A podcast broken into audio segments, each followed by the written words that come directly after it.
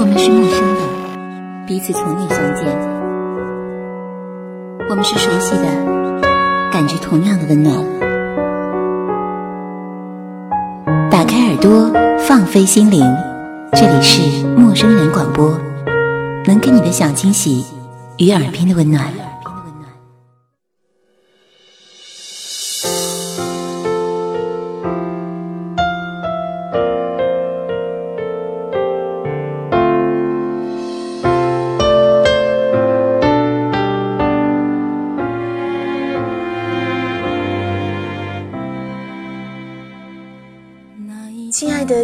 朋友们，大家好，这里是陌生人广播，能给你的小惊喜与耳边的温暖。我是本期节目的主播仲夏。在我们所关注的娱乐圈当中呢，总会有那么一个明星，虽然我们不经常提起，但却总是默默的喜欢着。奶茶刘若英呢，就是其中之一。她温暖低调的，就像一个你久违的老朋友一般。让人感觉不到丝毫的距离感。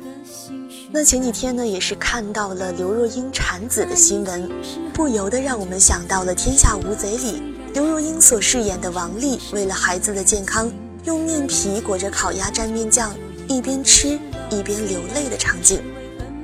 这也许是我们这个年龄的人对女演员演技最初的认识。如今奶茶的生活终于圆满。他的幸福也有了更深刻的主题。接下来呢，仲夏将为大家分享一篇来自刘若英早期的文学作品《我的父亲母亲》，一起来感受一下他的成长经历。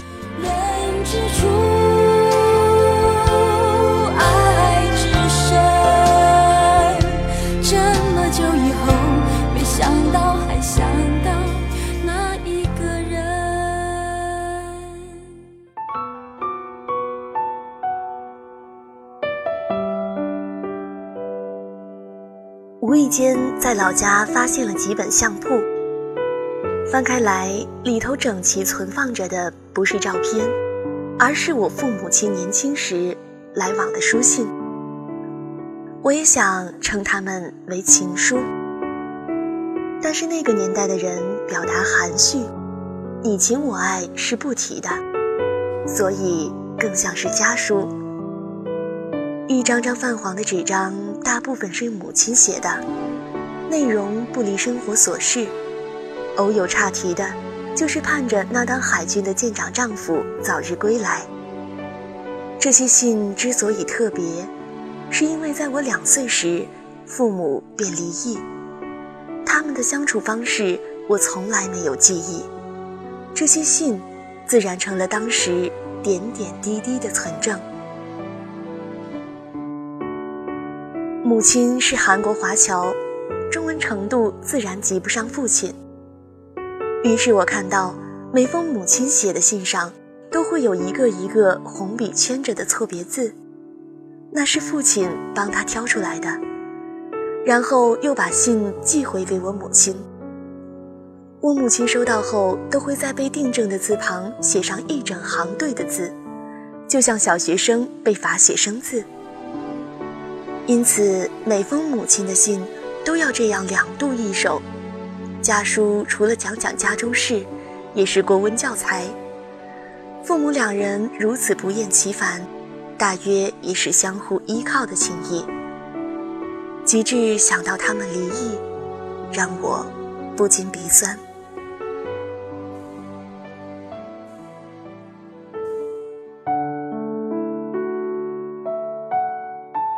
据说他们从未吵架，我也好奇，每个人都好奇，他们从没吵过架，又为何离婚？到了我自己谈恋爱，才有体会，不吵架的伴侣才是最要命的。父亲是一个过分幽默浪漫的人，天塌下来的事，他都可以一笑置之，以为有比他高的人先顶着。语错了一个字，便会自行补写一行的母亲非常不一样。母亲不能说杞人忧天，但却事事要求尽善尽美。据大阿姨形容，母亲私底下对父亲还是那么一丝不苟的周到。当时父亲的办公室离家只需要走路五分钟，他中午都会回家稍事休息。如果母亲下午需要帮我们洗澡，他会把毛巾先垫在浴缸里，再用毛巾把水龙头包起来，这样放水的声音就不会吵到睡午觉的父亲。但午间无聊的小孩终究会吵，母亲就只好带我们姐妹俩去台湾疗养院旁的小公园玩一个小时，这样父亲才能完全清静。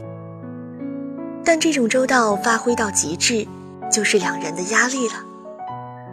父亲回家进门不愿意脱鞋，对有洁癖的母亲是很大的威胁，但是她又不忍心改变丈夫的习惯，于是下班时间一到，她会沿着父亲从门口到房间的路线铺上毛巾，以防弄脏地板。父亲的不羁性格，让他在很年轻时。就放下一片大好前程的海军不做，拿了十万元退役金，开了家作家咖啡馆。作家咖啡馆顾名思义，来的不是作家就是文学爱好者。父亲遇见了，都转身跟母亲说，不能收钱。这样的生意自然是不得善终的，但可能赔了家咖啡馆还不够快意，他接着开了家电影公司。母亲怀着我的时候，就挺着大肚子在电影街穿梭，大概是自动化身为制片之类的角色。父亲自己写了剧本，投资了几部据说很前卫的电影，叫《不敢跟你讲》，女主角是归亚蕾，获得了一九七零年的金马奖，片中的小孩还因此得了最佳童星奖。但片子上映前，因为内容涉及师生恋而被禁演。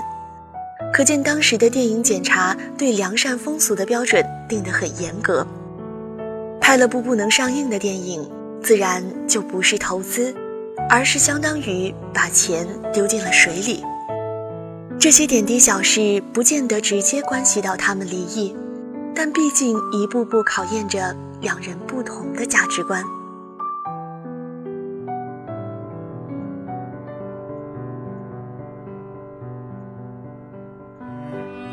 不知是生性乐观，或者因为祖父祖母还是给了我一个正常的家庭教养，我对于父母的分离不能说太过在意。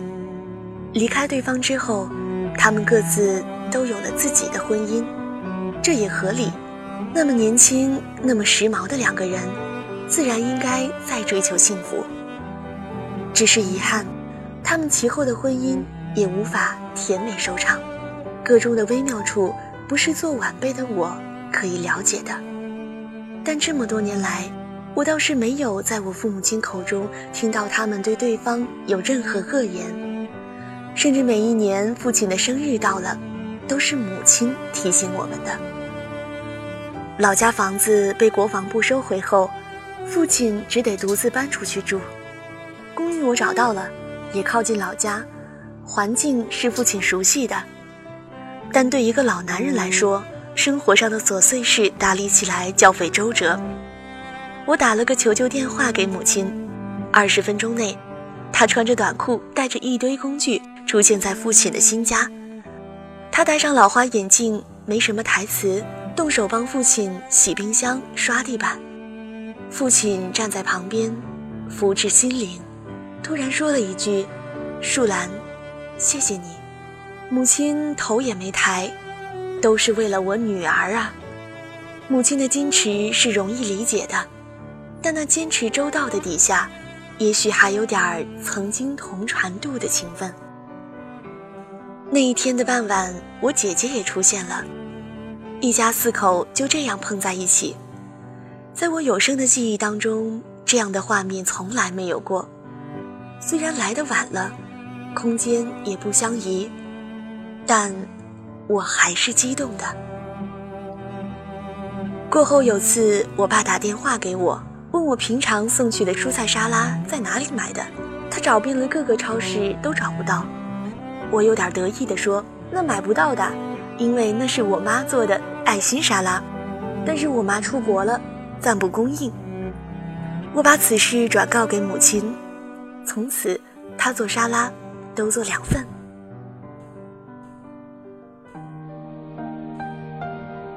就这样，他们开始有了些交往。母亲不在台湾时，父亲会轮着搜集我的简报。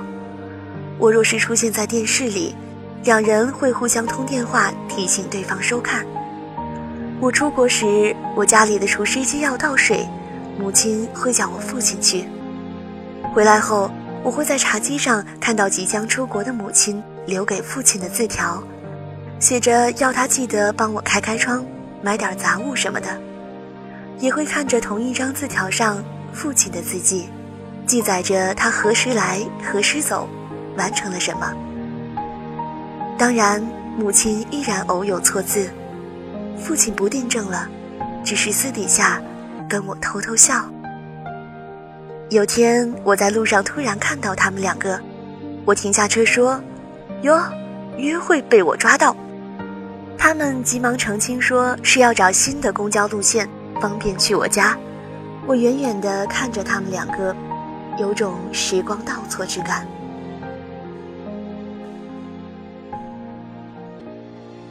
两个人因热恋而结合，生了一对女儿，然后了解多了，不得不分手。他们没有太多怨恨，孩子也没有怨恨。他们各自试着去爱别人，但终究爱着孩子，孩子也爱他们。如果不是太贪心，这样的人生应该可以了。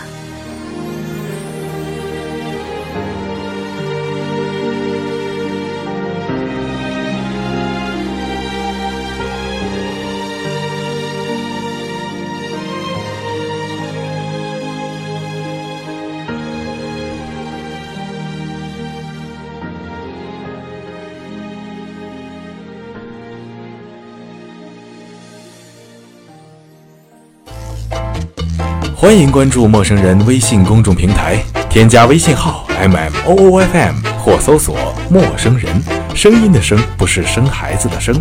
获取帮助，订阅播客，互动交流，收听最新节目，进入微社区论坛，参与话题征集，活动与福利都在或只在陌生人微信公众平台，老少皆宜，男女通吃，请放心关注吧。